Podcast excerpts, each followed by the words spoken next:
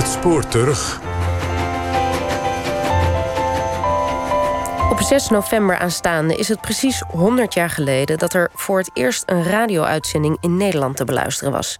Vorige week in het eerste deel hoorde u hoe radiopioniers van toen uh, tot het succes van de zend- en ontvangstapparatuur kwamen.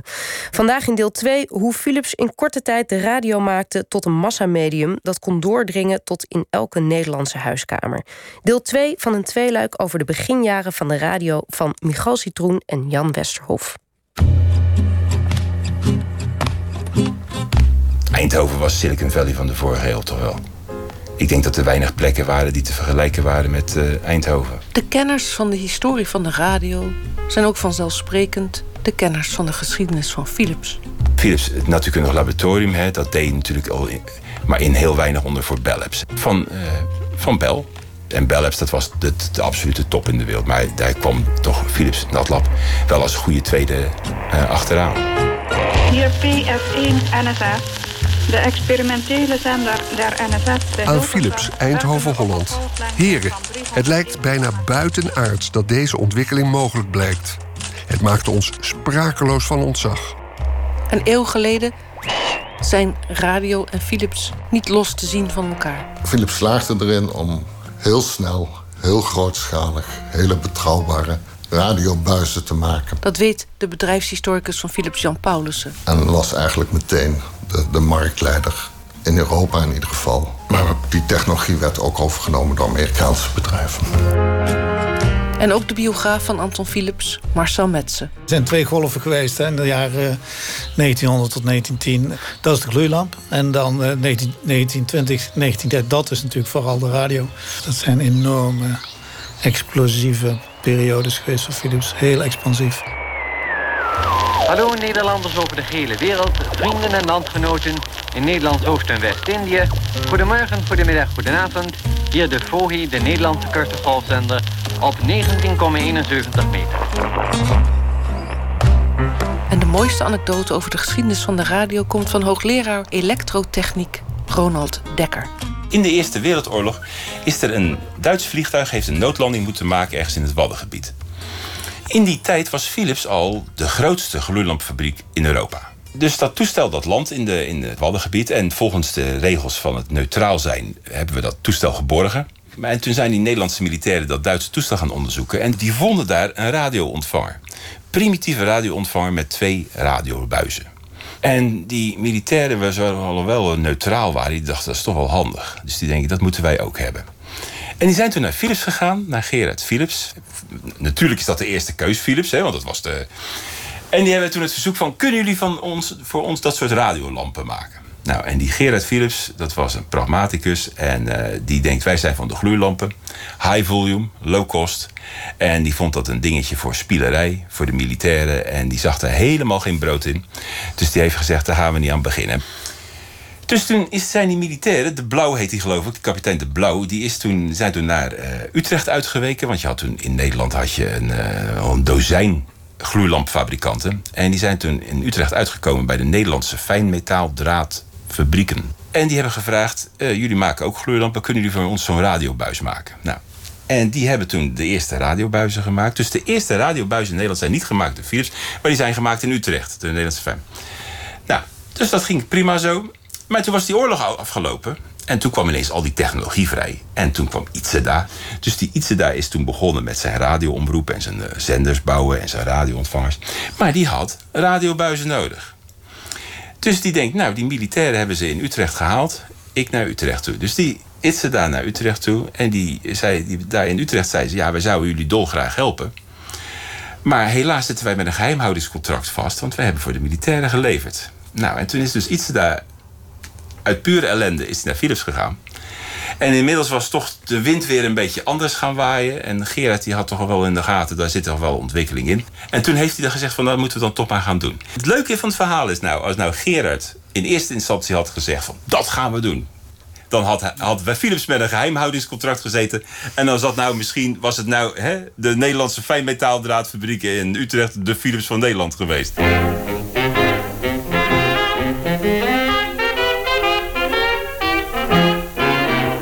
Radiomaker, radioliefhebber En oud-radiodirecteur Jan Westerhof schreef het boek We waren erbij, over 100 jaar radio. En voor die hele eeuw geschiedenis verwijzen we u naar het boek. Voor deze serie in het spoor terug beperken we ons nu tot die eerste jaren.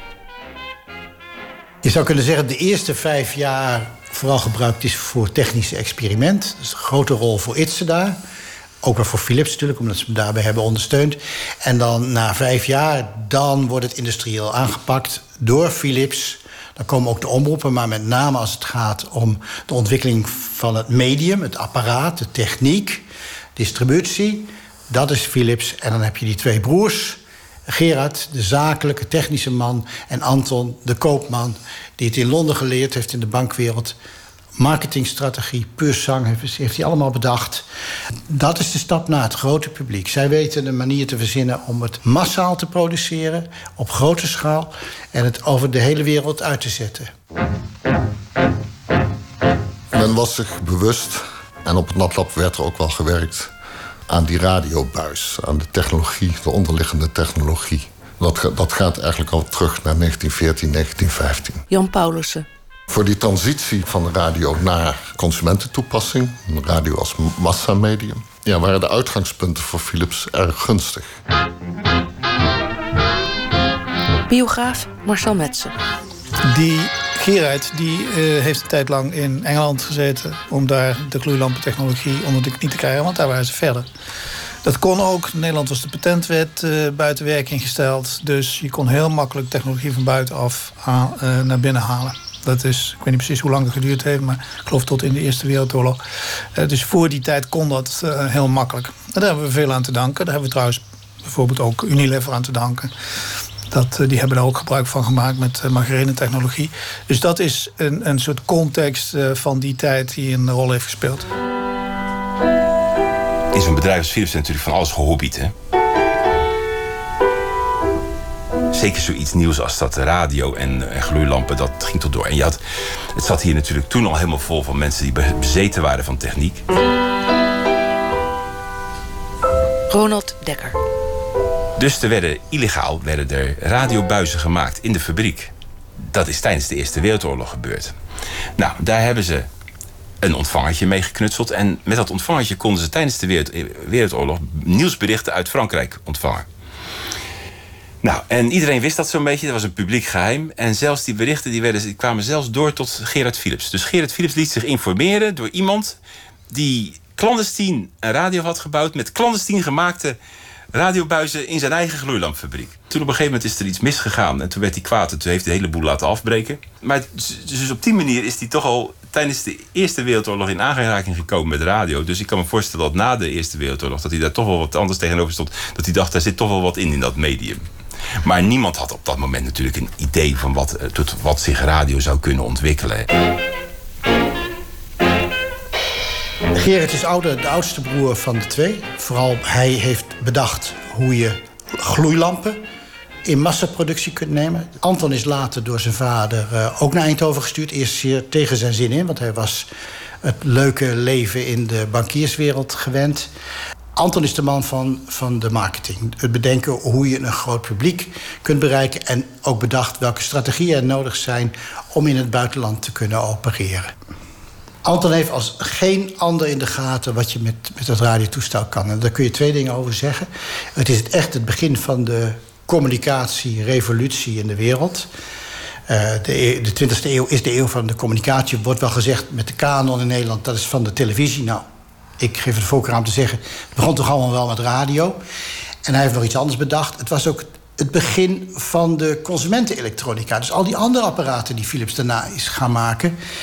die zijn gekomen nadat ze met radio ontdekt hebben... dat het publiek ontvankelijk was voor apparaten in huis.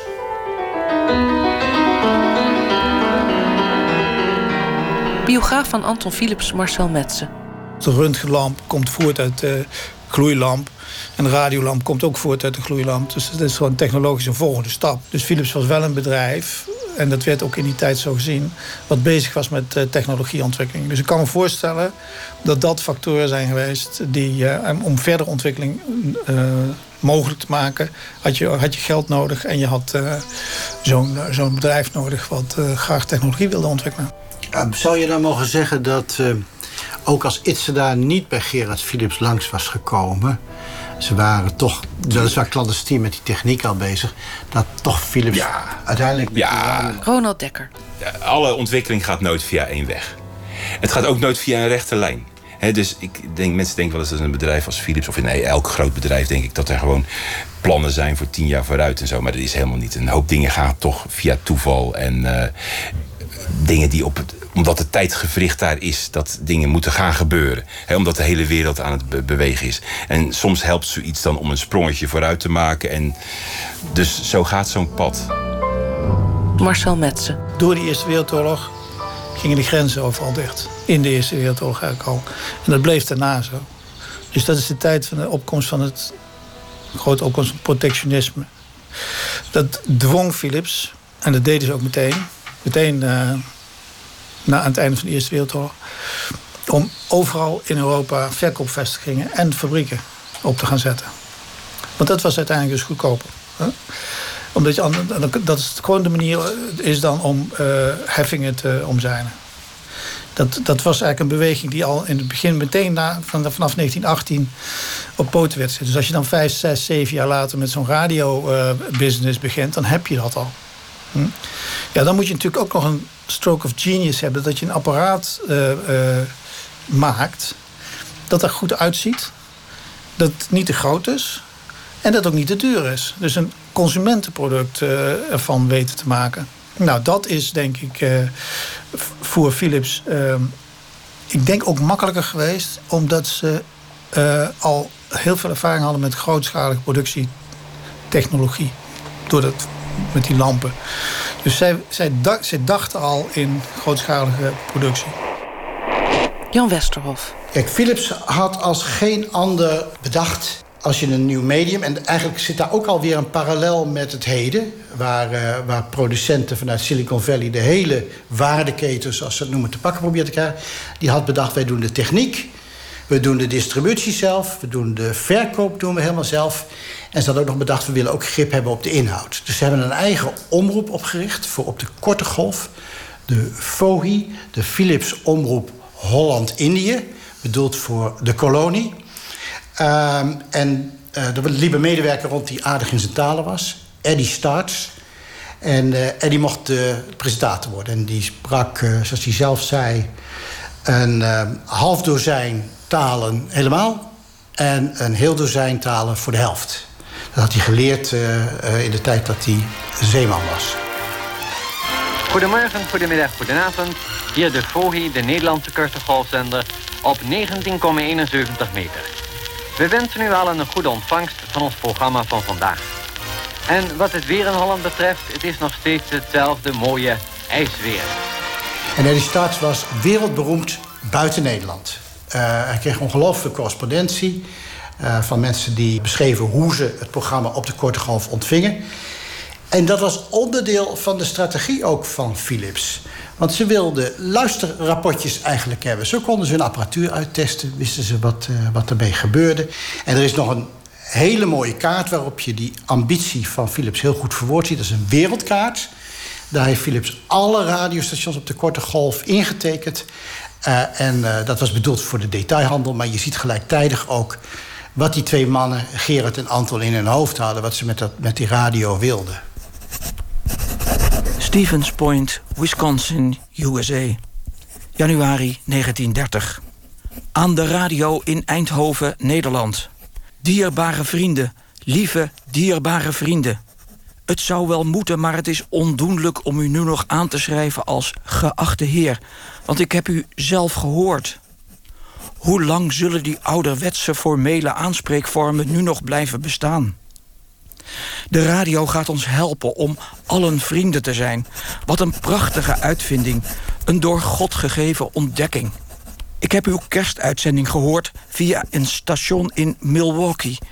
Ik kreeg tranen in mijn ogen en een brok in mijn keel. De radio is bijna te mooi om waar te zijn... en zal veel meer gaan betekenen dan slechts vermaak. Het is een waar geschenk aan de mensheid om eindelijk oorlog uit te bannen. Dankzij de radio zal iedereen zich realiseren dat we allemaal één familie zijn. ongeacht waar we op aarde leven. De uitvinder van de radio zal uiteindelijk verantwoordelijk blijken te zijn voor wereldvrede. Met de meeste hoogachting John T. Kostak.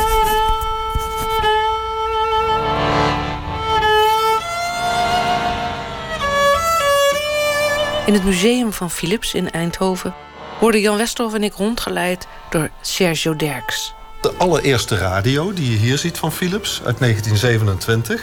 Dit is, dit is de allereerste. Dat is de allereerste. Het roggebroodje. Ja. Ja. Dit is het roggebroodje. En, en, je ziet dat die ook uit drie delen bestaat. Nog niet uit één deel. Eh, maar dat is later is de, dus, is een aparte luidspreker en een aparte voeding. En uh, dit, is, dit is het deel wat, wat zeg maar eh, afstemt op de zenders. Het ziet er een beetje uit toch als, weet je, als je in films kijkt... en je ziet een, een oude legerman die pakt iets wat uit vele delen bestaat... en draadjes. En, uh... Maar toch was dit al uh, veel gebruiksvriendelijker... dan de radio's die hiervoor gebouwd waren. En, uh, Want daar zit, zit, ook nog dat hele ronde ding bij. Ja, de ronde luidspreker, de pannenkoek hè, als bijnaam heeft hij. Dus, uh... Troggebroodje en de pannenkoek, Jan. Ja. ja. Oh, ja. ja. Het is eigenlijk best wel een minimalistisch ontwerp. Ik vind het eigenlijk wel een heel fraai ontwerp. Dus, Ik ook. Wat voor spul is dit? Dit is uh, van metaal en het is van filiet. Zeg maar de voorloper van, of de andere naam voor bakkeliet eigenlijk. Hè? De, bij Philips werd gesproken van filiet. De ingrediënten waren daar, er was een industrie daar die dat uh, aankon en die feitelijk de basistechnologie uh, beheerste. Het viel eigenlijk ook voor het bedrijf zelf op de goede plaats, want daardoor konden zij, zoals ze noemden, een tweede concern opbouwen. Dus een tweede, tweede business naast de gloeilampbusiness, die eigenlijk heel erg technologisch en productietechnisch aansloot bij wat ze al hadden. Alleen moesten natuurlijk wel een, een nieuwe markt uh, daarvoor gaan bedienen. Een gloeilamp, maar ja, dan iets complexer van binnen. Met, ja, met dus roostertjes twee, zitten erin. Uh, maar een, belangrijke doorbraak in die, in die hele uh, radiobuizentechniek... dat vormde de pentode. En, en met die pentode, een, een, een, ontwikkeld door uh, een, ingenieur van het, het NatLab... Hè, het Natuurkundig Laboratorium van Philips, meneer Van Telgen. En, en die, ja, dat zorgde voor een enorme doorbraak in ontvangstkwaliteit. En je moet ook niet vergeten dat uh, heel veel uh, oudere radio's, hè, met kristalontvangers en zo, die hadden heel weinig vermogen. Dus daar kon je eigenlijk alleen maar naar luisteren met een koptelefoon, met een hoofdtelefoon. En door die hele radiobuizentechniek te verbeteren, kon je, kon je ook een, een, een aansluiten op een elektrische luidspreker. Dus het hele gezin kon meeluisteren. Dus ja, eigenlijk ook door het ontwikkelen van um, dat gegeven, maar ook bijvoorbeeld door de radio's makkelijker in het gebruik te maken dus meer gebruiksgemak, betekende dat dat het niet alleen maar voor een hele beperkte groep radioamateurs, zendamateurs beschikbaar kwam, maar voor hele gezinnen. Dus eigenlijk vormde gebruik, gebruiksgemak en verbeterde ontvangst, verbeterde techniek voor een doorbraak uh, bij het grotere publiek om radio's aan te schaffen.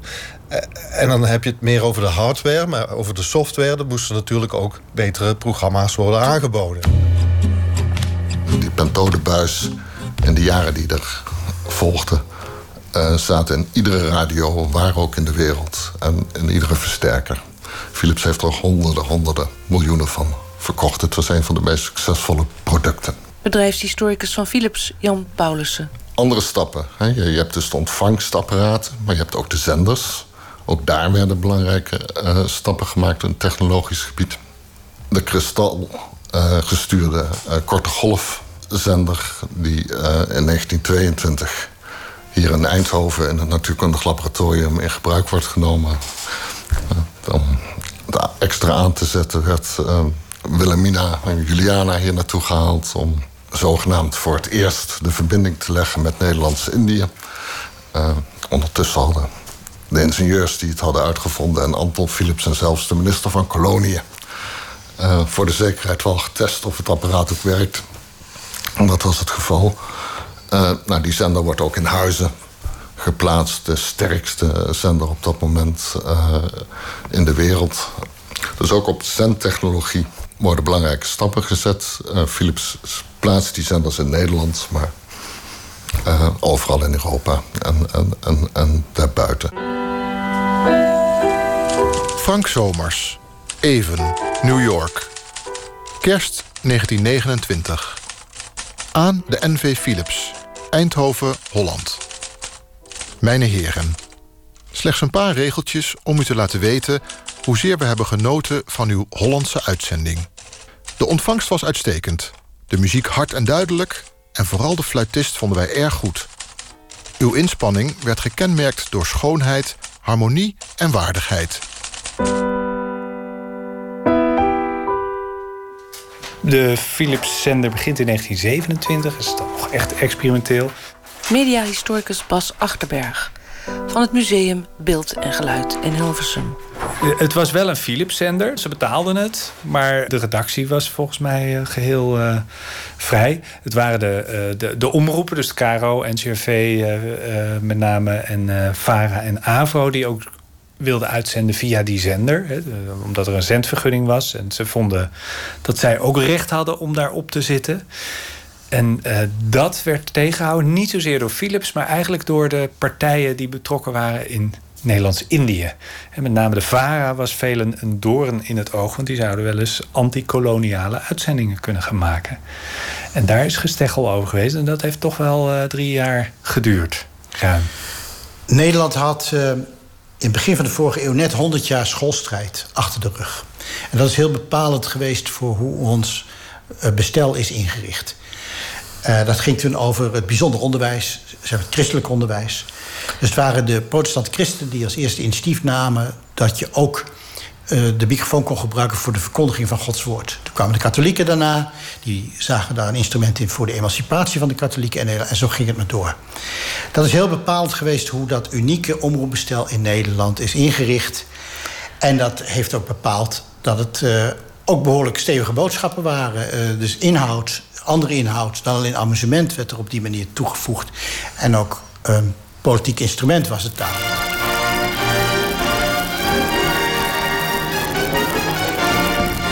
En dit zijn eigenlijk allemaal brieven dus uit de jaren Dit is 2930, 1930. Ja, van wereldwijd, komt overal vandaan. Uh, hier is er een uit Perth, Australië, uit Bombay.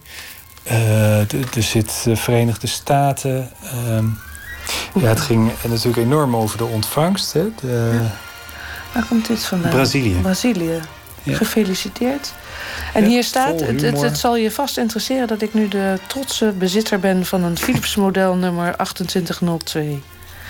En het is uh, veel beter dan ik ooit had kunnen denken. Music comes roaring. De muziek buldert door de luidspreker.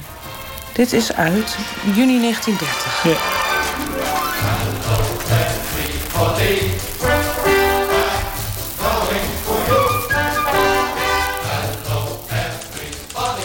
Kegunda Rabat, India. Aan Philips Radio, Eindhoven, Holland. 19 september 1930. Geachte heren, ik ben een regelmatige luisteraar van uw uitzendingen... en ik ben erg enthousiast over de hoge kwaliteit van uw uitzendingen. Ze hebben me uren vermaak gebracht. Gefeliciteerd met uw uitstekende presentator. Vooral het liedje waarmee u uw uitzendingen gebruikelijk begint... vinden mijn vrienden en ik erg goed. Mogen we weten wat het is en hoe we dat kunnen bemachtigen? En zou u ook de bladmuziek kunnen toezenden van de foxtrot die u ten gehore bracht? Met de meeste hoogachting. lips red as ruby ja, dit is ook de, de, de luidspreker uh, maakt een beetje lawaai. Ja, dus dat benoemen ze ook expliciet. Dat ze luisteren op een Philips toestel. Ze hebben dit op een Edison radio gehoord. Uh, may I suggest you have your town clock strike the hours. Ze willen de kerkklok horen. Van, nou, kerkklokken uh, en, en orgels uh, waren veel te horen op de radio. This is the BBC, calling the world from London.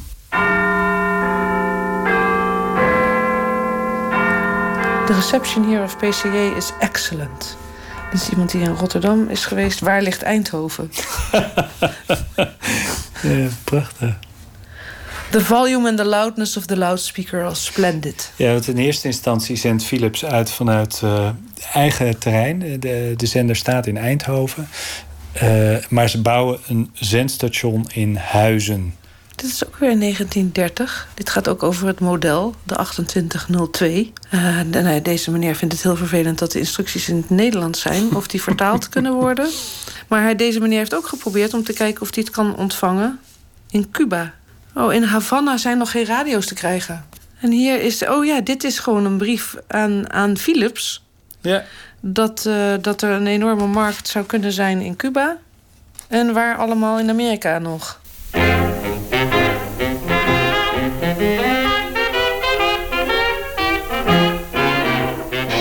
De huiskamer was toch een tamelijk intiem besloten geheel voordat de radio er kwam. De krant kwam wel op tafel. Wordt gespeld in de beste Nederlandse traditie. Van voor naar achter gelezen. Maar veel meer is het natuurlijk niet aan communicatie. En dan, uh, dan, dan komt deze uitvinding er. En Gabriel de Wacht die heeft dat ongelooflijk mooi opgeschreven in een klein boekje... wat hij een keer voor de VARA heeft geschreven. Dat gaat dan over zijn ouders. En zijn vader die gaat dan een radio ontvangen bouwen. Wat waren ongelooflijk dure dingen. Die uh, is ook zo'n bouwpakketje, alleen dat kostte, kostte meer dan 80 gulden. Nou ja, moet je voorstellen, jaren 20, wat dat voor vermogen was. Dat waren maandsalarissen. En uh, die gaat er samen met zijn oom gaat het bouwen. En dan krijgen die mannen dat niet goed voor elkaar. Uh, dus dan wordt de boel weer uit elkaar gehaald, weer opnieuw. En dan is er een moment, en ze zijn helemaal vergeten... dat de kleine Gabriel eigenlijk naar bed zou moeten. Dus die zit erbij. En dan komt het geluid binnen... En dan moet zijn moeder huilen. En zijn vader pinkt een traan weg. Want dat is de sensatie.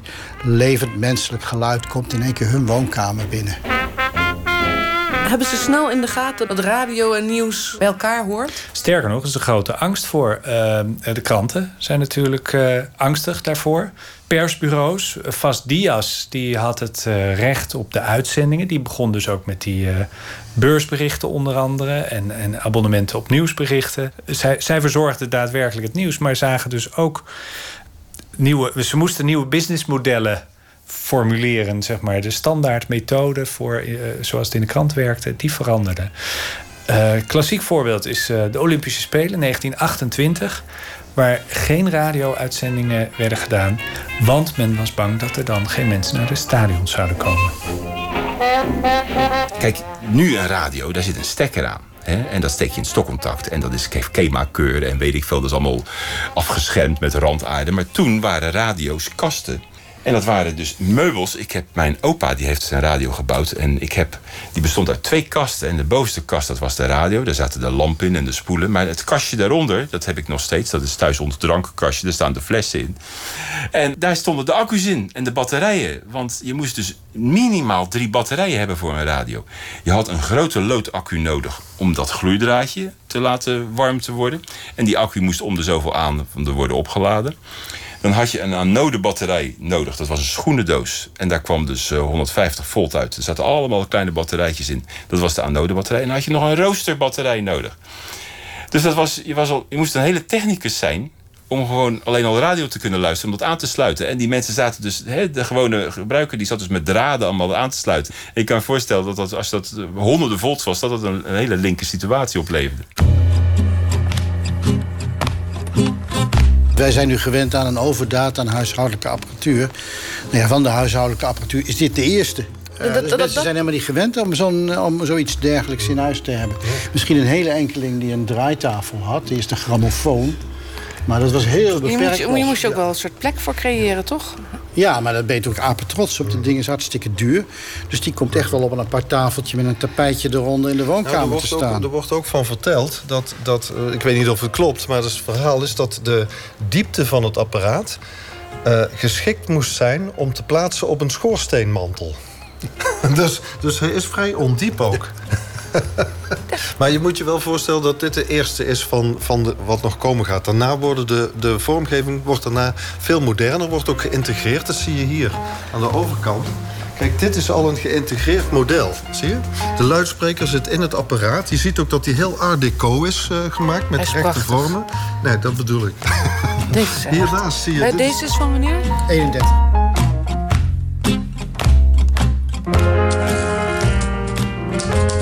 Gray Instrument Company, Philadelphia, USA, september 1929. Aan Philips, Eindhoven, Holland.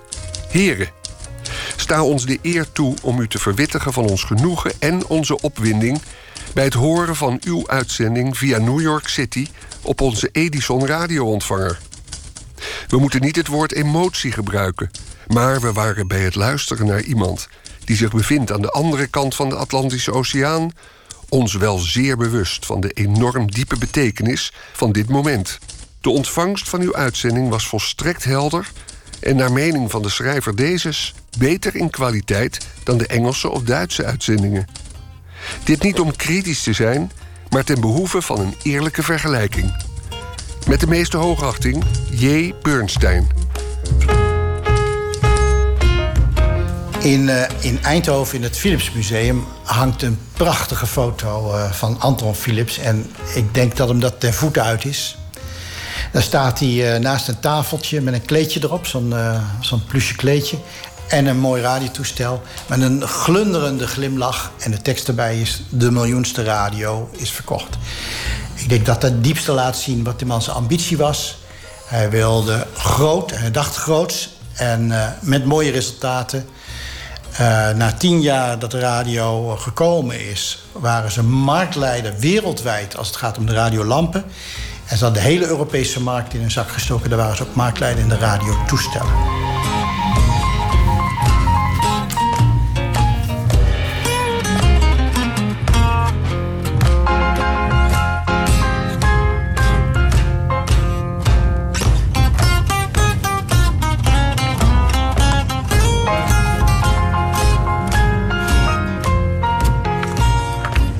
Dit was het tweede en laatste deel van een documentaire over de start van de radio 100 jaar geleden.